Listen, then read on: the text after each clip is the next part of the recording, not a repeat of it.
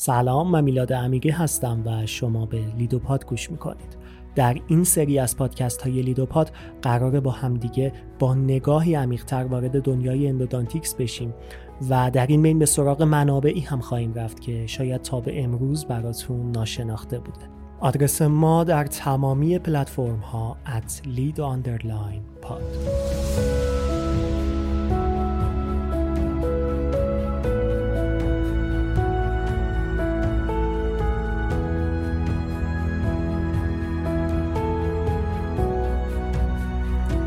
اپیزود در هفته چهارم مرداد 402 منتشر میشه.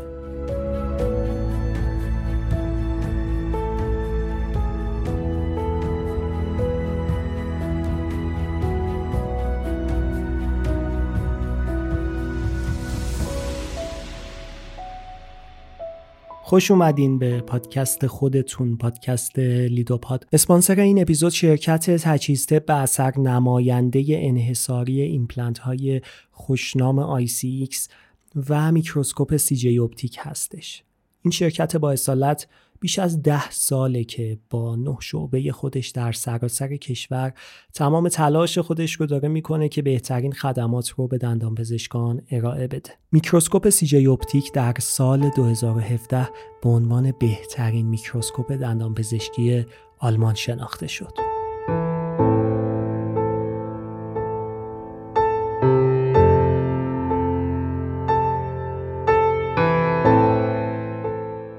توی اپیزود قبل به طور خیلی خلاصه و کلی با مفاهیم negotiation کانال apical patency و در نهایت glide path آشنا شدیم.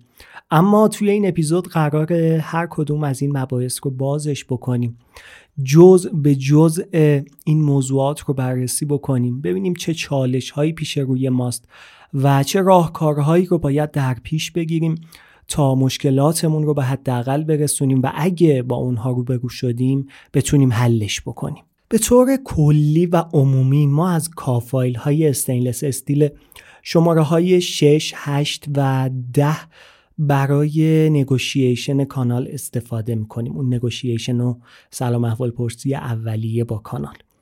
اما در مواردی که قطر اولیه کانال حتی از فایل های ما هم ریستر باشه به K-file ما اجازه ورود نده با کانال های تنگ و calcifié روبرو باشیم میریم به سراغ C plus ها و C pilot ها. این فایل ها rigidity بالاتری دارن مقاومتشون نسبت به خم شدن خیلی بیشتر هستش و کار رو برای ما خیلی ساده تر می‌کنه. ما میایم از طول های کوتاه 21 میلیمتری هم استفاده می‌کنیم تا کنترل بیشتری روی وسیله داشته باشیم. بتونیم نیروهای عمودی بیشتری رو به صورت کنترل شده وارد بکنیم و در نهایت tactile sense خیلی بهتری رو هم می‌تونیم به وسیله این instrument ها درون کانال داشته باشیم. من جلوتر در مورد تفاوت C plus ها و C pilot ها صحبت خواهم کرد. از دو تا شرکت کاملا متفاوت هستند C plus رو شرکت Dentsply تولید می‌کنه اما C-Pilot رو شرکت VDW آلمان به بازار وارد کرده. در موارد روتین ما برای negotiation کانال میایم از K-file های شماره 8 و 10 استفاده می‌کنیم. با یه نیروی عمودی خیلی ملایم و حرکت watch winding سعی می‌کنیم که به سمت apex حرکت بکنیم. به چه صورت؟ میگیم watch winding watch winding watch winding یه ذره دستمون رو می‌کشیم بالا تا هم از حادثه جلوگیری بکنیم و هم در واقع debris ها رو از دیواره کانال جدا بکنیم. دوباره میگیم watch winding watch winding watch winding یه ذره دستمون رو می‌کشیم بالا و همین حرکت رو دوباره تکرار می‌کنیم. وقتی که سه بار این کار رو انجام دادیم فایل رو از کانال خارج می‌کنیم debris ها رو از روی flute ها پاک می‌کنیم کانال رو به خوبی و با sodium hypochlorite زیاد شستشون میدیم تا debris ها خارج بشن و کانال بهتر به ما اجازه ورود بده. اما بعضی از اوقات ما می‌بینیم که یک curve coronal ی شدید وجود داره. تداخلات تاجی باعث میشن که ما نتونیم فایل هامون رو به درون کانال بفرستیم. خیلی خوبه که در این مواقع ما بیایم یه orifice shaper رو مثل فایل SX rotary وارد کانال بکنیم. یک مقدار coronal flaring انجام بدیم. مداخلات تاجی رو برداریم و اون موقع سعی بکنیم که فایل های ریزمون رو به درون کانال بفرستیم. خواهید دید که خیلی بهتر به طول کارکرد تخمینی که از روی گرافی تهیه کردیم می‌رسن. اگه یه موقع دیدید که مثلا فایل دهتون بیشتر از 7 میلیمتر درون کانال نفوذ نمی‌کنه هیچ اصراری نداشته باشید که به زور بخواید اون رو به طول کارکرد تخمینی برسونید. بلکه تا همون جایی که نفوذ کرده فایل رو کار بکنید کانال رو شستشو بدید فایل 15 رو وارد کنید اون رو هم به صورت passive کار بکنید. بعدش یه orifice shaper رو وارد کانال بکنید تداخلات تاجی رو بردارید. برید سراغ فایل 8 فایل 8 تا هر جایی نفوذ کرد کارش بکنید. دوباره برگردید به 10 15 و این sequence بین فایل های 8 10 و 15 رو مرتبا و با صبر و حوصله تکرار بکنید تا به طول کار کرد برسید. حتی اگه کانال کانال بسیار تنگی باشه می‌تونید فایل 6 رو هم به این sequence وارد بکنید. منتها چیزی که موفقیت شما رو تضمین خواهد کرد صبر و حوصله شماست. برگردیم به بحث. عموما آماده سازی دو سوم کرونالی کانال ساده تر از قسمت اپیکاله. وقتی که ما به قسمت اپیکال می‌رسیم چالش هامون بیشتر میشه و حتی ممکنه کانال یه لج آناتومیک داشته باشه کرو شدیدی که در انتهای اپیکال کانال وجود داره و توی خیلی از اوقات به یک فرامن لترالی هم ختم میشه.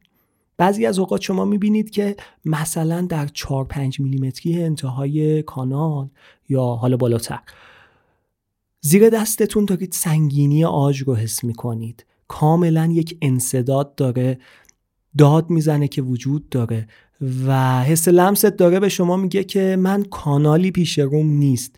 یه کانال تنگ هم نیست. کاملا با یک مسیر بسته روبرو هستم.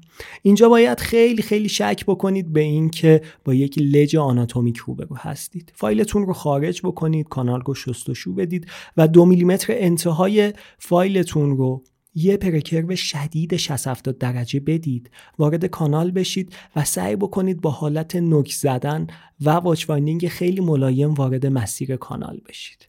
اگر وارد مسیر کانال شدید به هیچ وجه فایلتون رو خارج نکنید. چرا که ممکنه نتونید دیگه وارد اون مسیر بشید بلکه اول یه گرافی تهیه بکنید ببینید اوضاع از چه قراره و بعدش با فایلینگ با دامنه خیلی کوتاه سعی بکنید مسیر رو یه مقدار باز بکنید و به قول معروف شانس تکرار این مسیر رو برای خودتون بیشتر بکنید.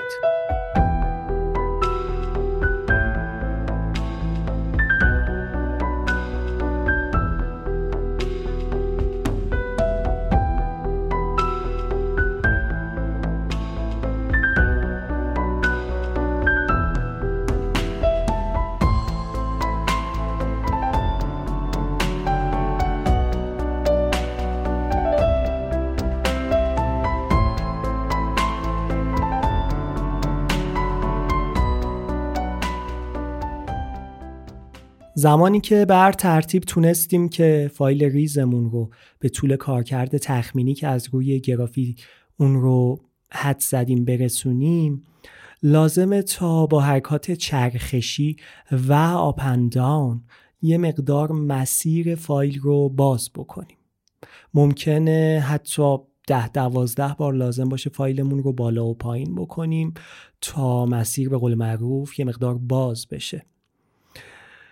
وقتی مرحله نگوشیشن یا اسکاتینگ ما تموم میشه که ما فایلمون خیلی راحت اون فایل دهمون بتونه 4 5 میلیمتر از طول کار کرد بیاد بالاتر و دوباره بره پایین و هیچ انصدادی رو سر راه خودش حس نکنه. خیلی از اوقات شما فایلت خیلی راحت به طول کار کرد می‌رسه اما موقع برگشت جلوی خودش موانع رو احساس می‌کنه نباید چنین چیزی وجود داشته باشه. یه مقدار فایل رو بالا و پایین بکنید تضرس ها رو بردارید تا فایلتون حداقل بتونه تا حد نسبتا قبولی آزادانه 4 5 میلیمتر درون کانال حرکت بکنه و به طول کارکرد تخمینی ما هم رسیده باشه. اون موقع است که ما می‌تونیم بریم سراغ patency.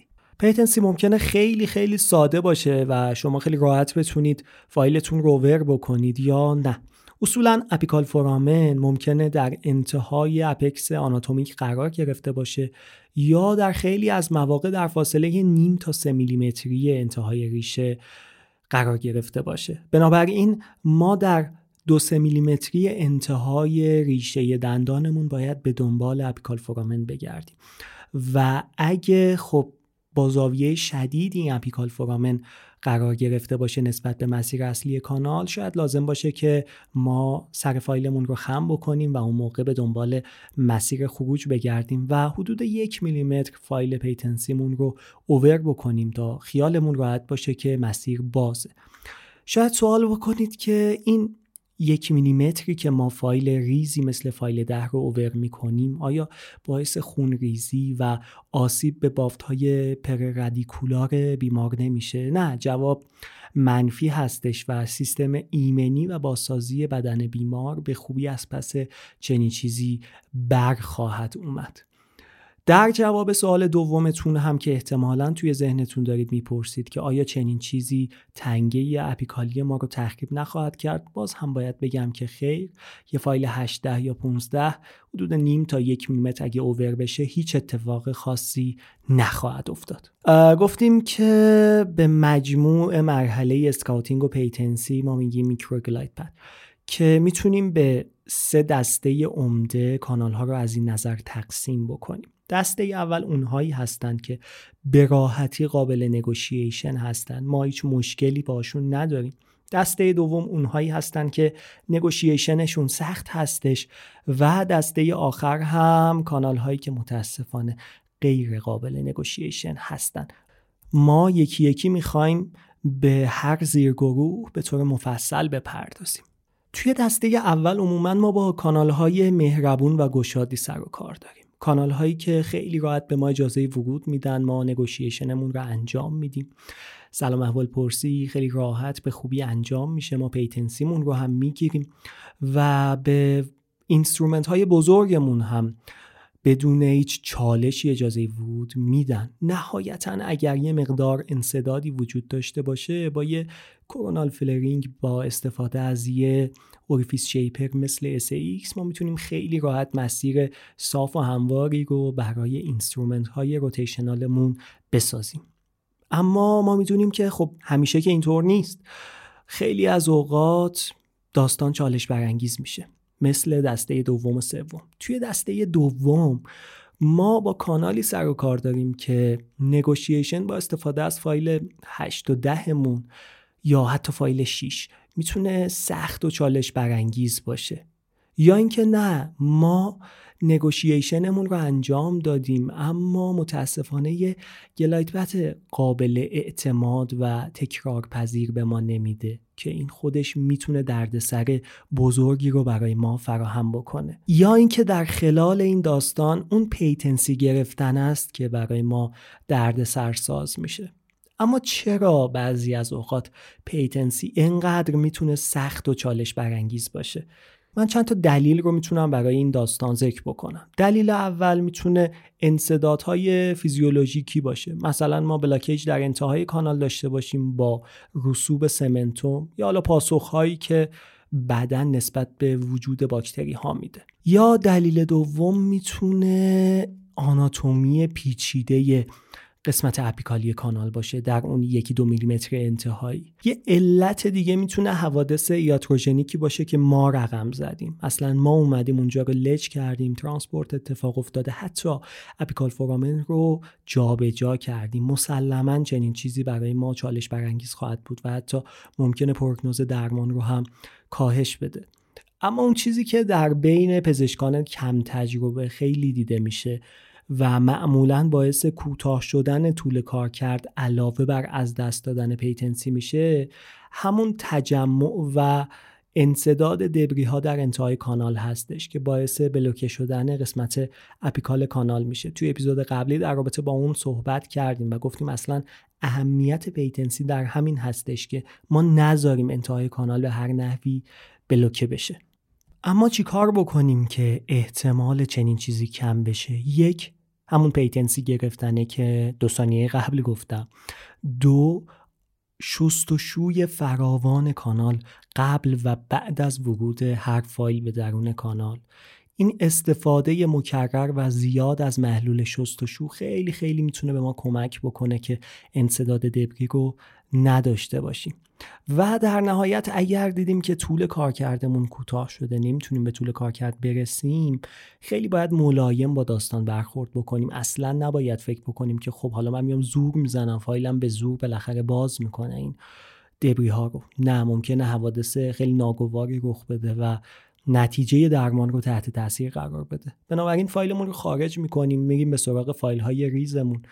استفاده از precurve شستشوی فراوان یا حتی activation hypo با استفاده از اولتراسونیک ها میریم به جنگ این بلوکه یا نمی‌دونم اسمش رو چی بذارم این سدی که اتفاق افتاده تا در نهایت ببینیم می‌تونیم بازش بکنیم و ازش عبور بکنیم یا نه.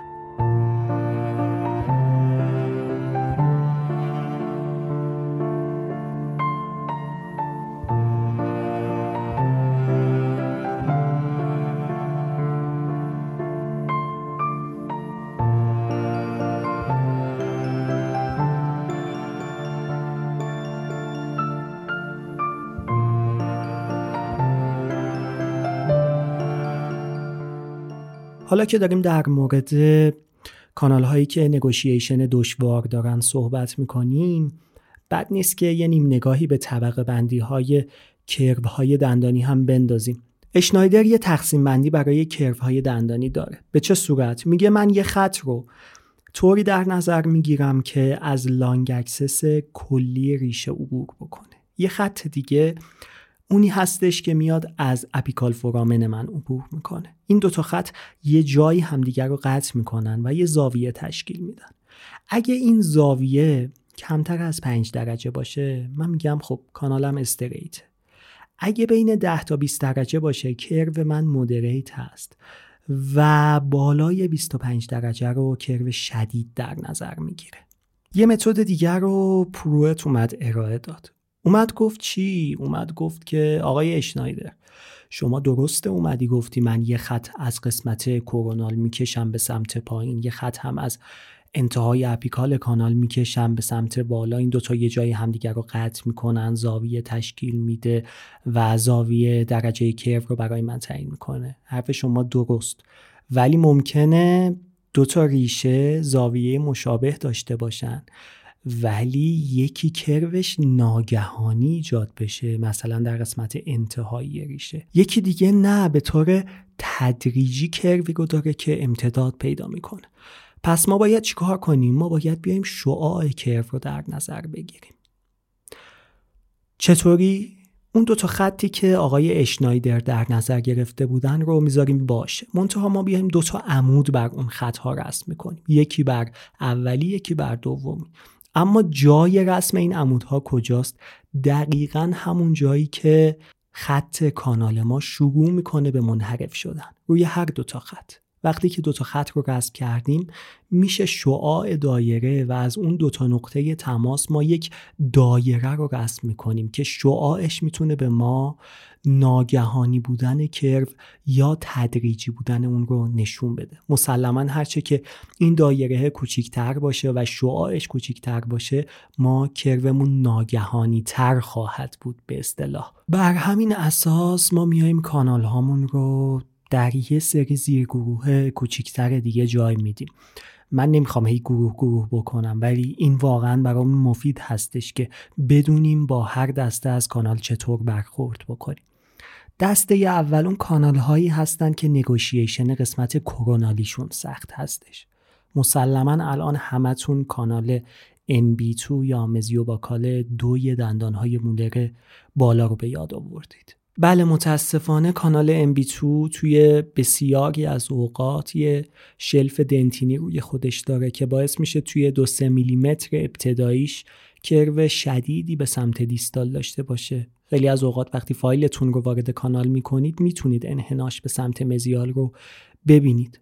کاری که ما می‌تونیم بکنیم این هستش که با اولتراسونیک مقدار سر orifice رو هموارتر بکنیم. بعضی ها میان از فرزهای ریزی مثل Müller استفاده می‌کنن یا حتی توی برخی از اوقات همون orifice shaper تون رو که وارد کانال می‌کنید اون dentin رو برای شما صافتر خواهد کرد. چیزی که هست اینه که ما باید یه coronal flaring خوب داشته باشیم. و نکته حائز اهمیت اینه که به هیچ وجه توی این کانال ما از Gates استفاده نمی کنیم. اگه Gates رو وارد کانال کردید همون ابتدای کارلج رو ایجاد می‌کنه و بعد می‌بینید حالا همون ابتدا فایلتون حداقل 7 میلیمتر نفوذ می‌کرد ولی الان بیشتر از 3 4 میلیمتر نمی‌تونه وارد بشه. دلیلش هم واضحه. ledge ی که Gates شما ایجاد کرده دسته بعدی کانال هایی هست که curve مداوم و تدریجی از ابتدا تا انتهای خودش داره. اصطلاحا C شکل هست. اما باریک هستش. خب این مداوم بودن curve و تدریجی بودنش این که ناگهانی نیست یه point مثبت برای ما محسوب میشه. اما همین که تنگ هست یه مقدار کار رو برای ما سخت می‌کنه به خصوص که K-file های ما امکان خم شدنشون وجود داره. خیلی باید مراقب باشیم که یه موقع حوادثی مثل ledge transport و perforation رخ نده. اما دسته بعدی کانال هایی هستش که curve ناگهانی در قسمت apical ش داره. یعنی شعاع اون دایره بود اون شعاع کوچیک هستش. اینجا خب ما رو یاد لجه های آناتومیک میندازه دیگه. ما باید چی کار بکنیم؟ در واقع ابتدا این رو بگم که چیکار نباید بکنیم. به هیچ وجه نباید زور بزنیم. زور زدن و فرس ما باعث میشه که تازه یه لج هم ایجاد بکنیم.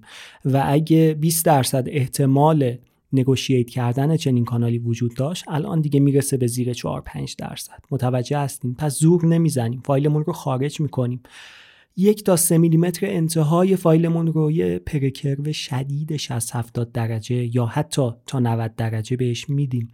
و سعی می‌کنیم با حالت نوک زدن و واچ خیلی ملایم به دنبال محل صحیح ورود فایل بگردیم.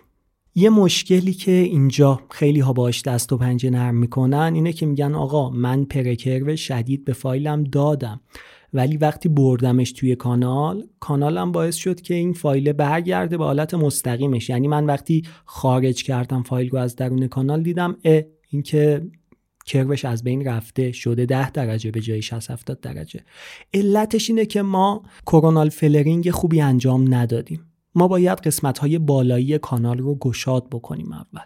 orifice shaper استفاده بکنیم فایل S1 مون رو مثلا وارد کانال بکنیم به آرامی فایل های rotary مون رو تا حدود یک میلیمتری اون جایی که فایل دستیمون نفوذ می‌کرد برسونیم و حالا سعی بکنیم که وارد اون کرو شدید انتهایی یا همون آناتومیکال لج بشیم. چرا میگم که به حدود یکی دو میلیمتری انتهایی که تونستیم نفوذ بکنیم فایل های روتاریمون رو برسونیم؟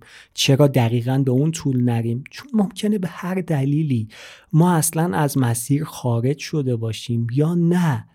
خارج نشده باشیم و نوک فایل روتاریمون برخورد بکنه به بدنه کرو و یه مسیر جدید بسازه.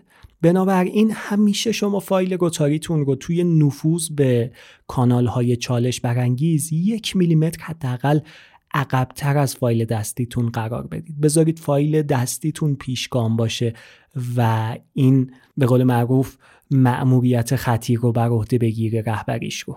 و به عنوان کلام آخر قبل از اینکه بریم به سراغ کانال هایی که قابل نگوشییت کردن نیستن این رو بگم که باید صبر و حوصله زیادی داشته باشیم. کورونال فلرینگ خیلی بخش مهمی توی نگوشییت کردن این کانال ها به حساب میاد. شستشوی فراوان باید داشته باشیم که یه موقع انصدادی در انتهای کانال رخ نده و تازه کار ما رو دوچندان سخت بکنه. می‌تونیم از EDTA 17 درصد استفاده بکنیم لوبریکنت به کار ببریم تا ورود فایلمون به درون کانال خیلی راحتتر بشه. و در نهایت همونطور که قبلا هم اشاره کردم اگر تونستیم وارد مسیر بشیم با حرکات چرخشی ملایم و آپنداون خیلی ریز با دامنه کوتاه سعی بکنیم مسیر رو بازتر بکنیم. یه فاصله بگیریم و برگردیم و بپردازیم به ادامه داستان.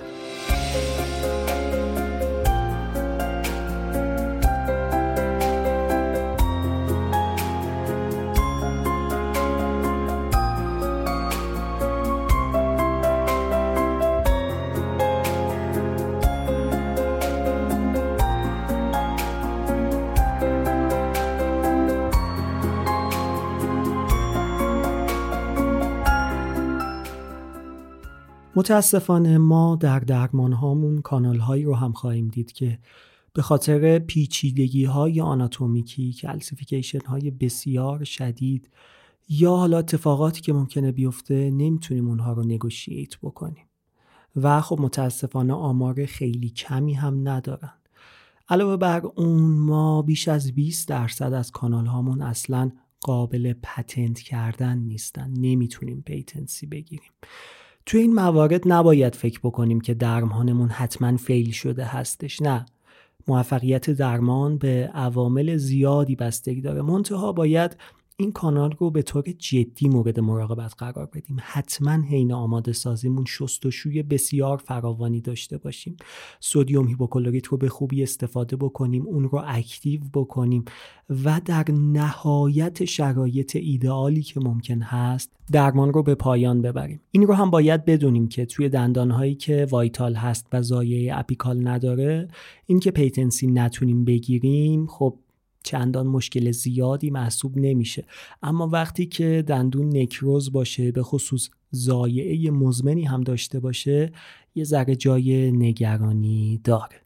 من هی نگران اینم که صحبت زیاده و بس داره طولانی میشه. خیلی سریع بریم به سراغ لقمه اصلی غذا یعنی همون glide path خودمون. تا الان داشتیم در مورد patency و به قول معروف negotiation صحبت می‌کردیم. الان دیگه وقتشه که بریم بپردازیم به glide path بعد از اینکه micro glide path انجام شد یعنی همون scouting و patency به پایان رسید لازمه که کانال هم یه مقدار گشاد بشه و هم مسیر قابل تکرار و همواری برای instrument های nickel titanium rotational یا reciproc مون ساخته بشه. لازم به ذکر هستش که قبل و بعد از ورود هر instrument به کانال شستشوی فراوان رو ما نباید فراموش بکنیم. بیاید بپردازیم به glide path به وسیله hand file ها اصولا ما باید فایل دهمون درون کانال super loose بشه یا فایل 15 loose باشه. روش نفوذ درون کانال رو هم که گفتیم. حرکت watch winding یا quarter turn and pull با فشار ملایم اپیکالی. خیلی باید مراقب فایل 15 موقع نفوذمون باشیم چرا که می‌تونه خطاهای ایاتروژنیک بزرگی رو رقم بزنه. حتما فایل ده قبلش باید به خوبی کار شده باشه وگرنه تیپ فایل 15 قابلیت نفوذ رو نداره و اونقدر هم زخامت داره که خطاهایی مثل لج رو برای شما رقم بزنه. یک سری از فایل ها اختصاصا برای glide path طراحی شدن. مثلا کاسیسی فایل ها از شرکت VDW که سایز های 6 8 10 12 و نیم و 15 داره و taper ش دو درصد هستش. یه دسته دیگه فایل ها C plus فایل ها هست که شرکت Dentsply اون رو تولید می‌کنه. سایز های 6, 8, 10 و 15 داره و به این صورت طراحی شده که در واقع 4 میلیمتر ابتداییش تیپر 4 درصد داره و بعد تیپرش میشه 2 درصد. خب این ویژگی این فایل ها رو مناسب کرده برای کانال های کلسیفیه. اما دسته دیگه فایل ها سی پایلت ها هستن. اندازه هاشون 6, 8, 10, 12 و نیم یا 15 می‌تونه باشه. شرکت VDW اونها رو تولید می‌کنه و برای کانال های curve دار شدید یا calcified تولید شده. taper ش هم دو درصد هست. هر دوی این فایل ها یعنی C plus ها و C-Pilot ها سطح مقطع مربعی شکل دارن. اما بهتون که گفتم کاربردشون یه مقدار متفاوت هست و ساختارشون هم با هم دیگه متفاوته. ما می‌تونیم فایل های دستیمون رو روی یک Endo Lift یا handpiece چرخشی هم نصب بکنیم که فایلمون رو میچرخونه.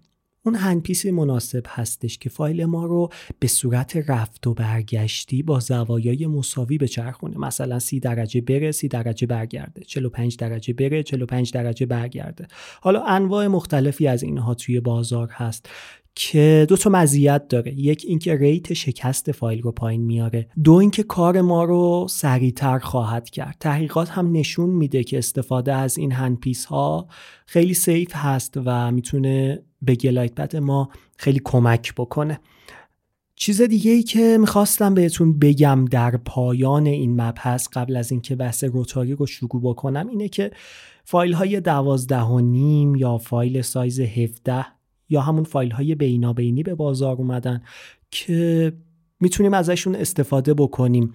و خیلی کمکمون می‌کنه. اگه دقت کرده باشید ما وقتی که فایل هامون رو توی سایز های کوچیک مرتبا بزرگ می‌کنیم نفوذ فایل ها سختتر هستش نسبت به وقتی که این کار رو با فایل های بزرگ انجام میدیم. یعنی چی؟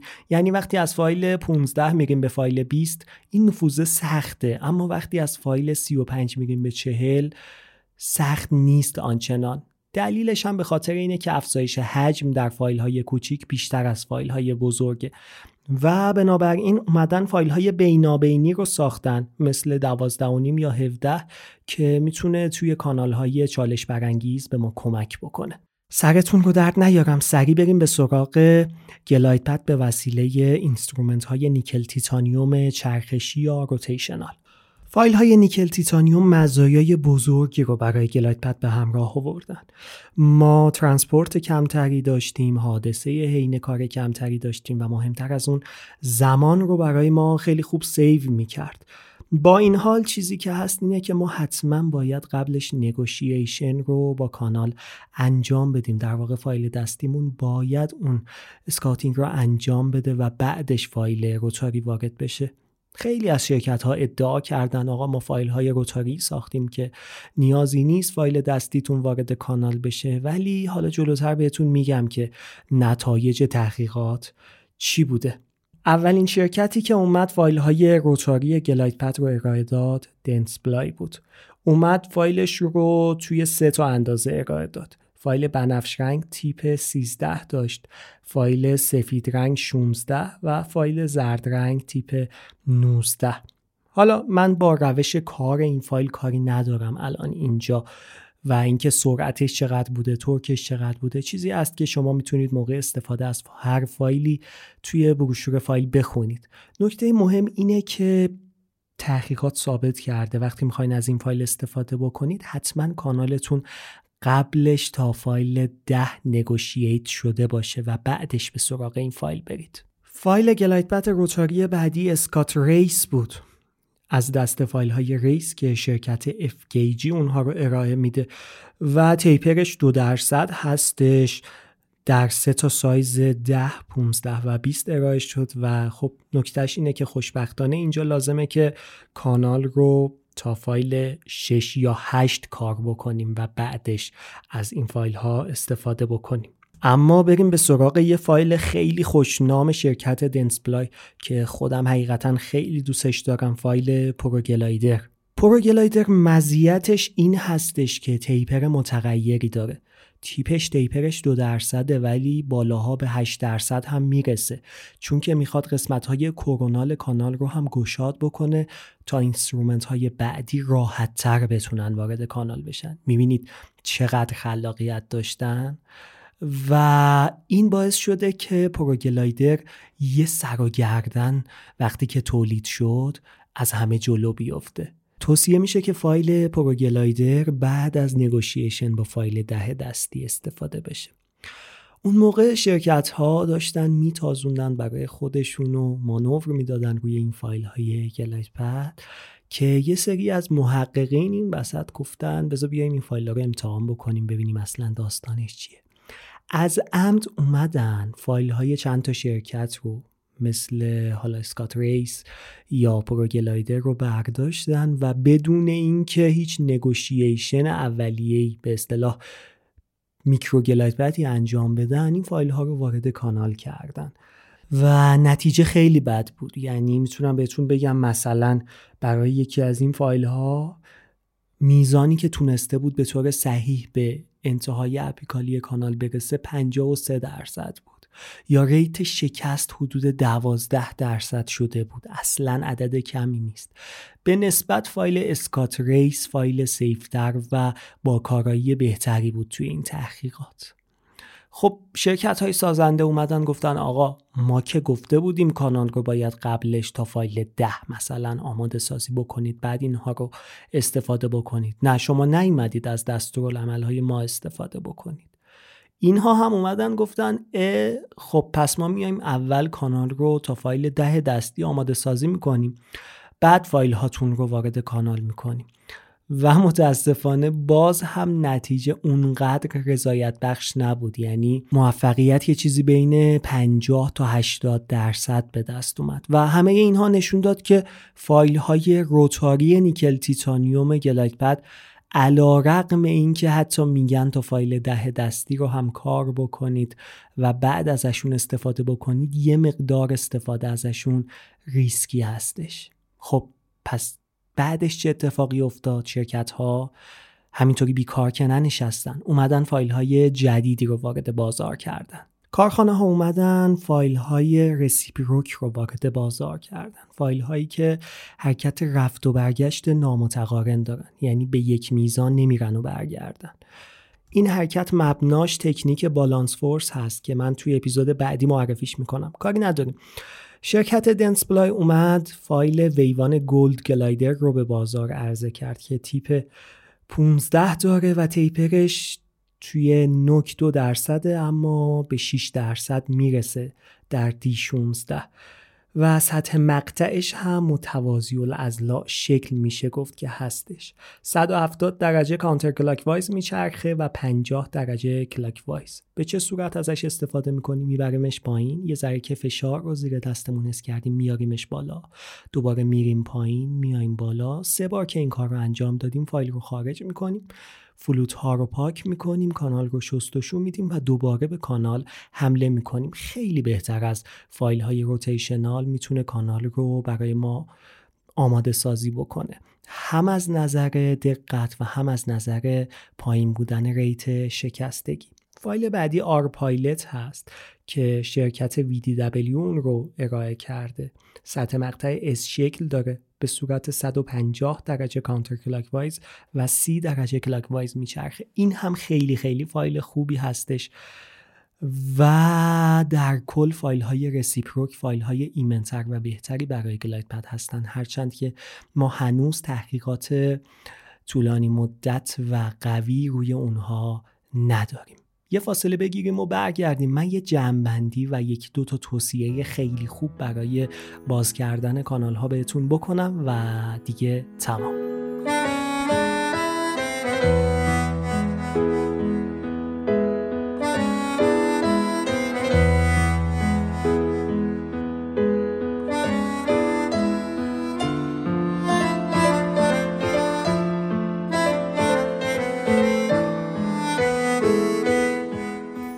از شرکت ها الان دارن روی این مانور میدن که ما فایل های glide path ی داریم که مثلا توی MB که باز نمیشه میفرستیدش خودش کانال رو باز می‌کنه میره جلو.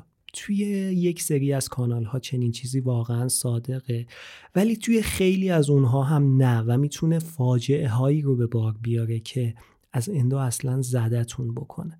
پس اگر حداقل قصد این رو دارید که یک path file رو قبل از یک فایل دستی درون کانال بفرستید بدون negotiate کردن که من این چیز رو توصیه نمی کنم حداقل یک coronal flaring انجام بدید فایل six تون رو به صورت passive وارد کانال بکنید و از اون مهمتر انقدر با rotary کار کرده باشید که tactile sense تون با rotary هم بالا رفته باشه. وقتی که با موتورهای rotary خوب کار بکنید زیر دستتون می‌تونید حس بکنید که الان داره به فایل فشار میاد الان توی مسیر کانال هست یا نه الان می‌خواد بشکنه یا نه خیلی بهتون کمک می‌کنه. در ابتدای کار من به هیچ وجه این توصیه ای ندارم که شما فایل دستی رو کامل بذارید کنار و از همون ابتدا بخواید با path file ها شروع بکنید. این مانوری هست که شرکت ها متاسفانه دارن میدن و غلطه. از پایه غلطه و هیچ مبنای علمی هم نداره. مقالات رو هم که بهتون گفتم چه نتایجی به دست آوردن. تازه من دارم فایل های rotary خوب و بنام رو میگم. Dentsply VDW نه این فایل های ارزون قیمتی که داخل بازاره. حالا من نمی‌خوام توی این پادکست اسم بیارم. خلاصه حواستون به این موضوع باشه.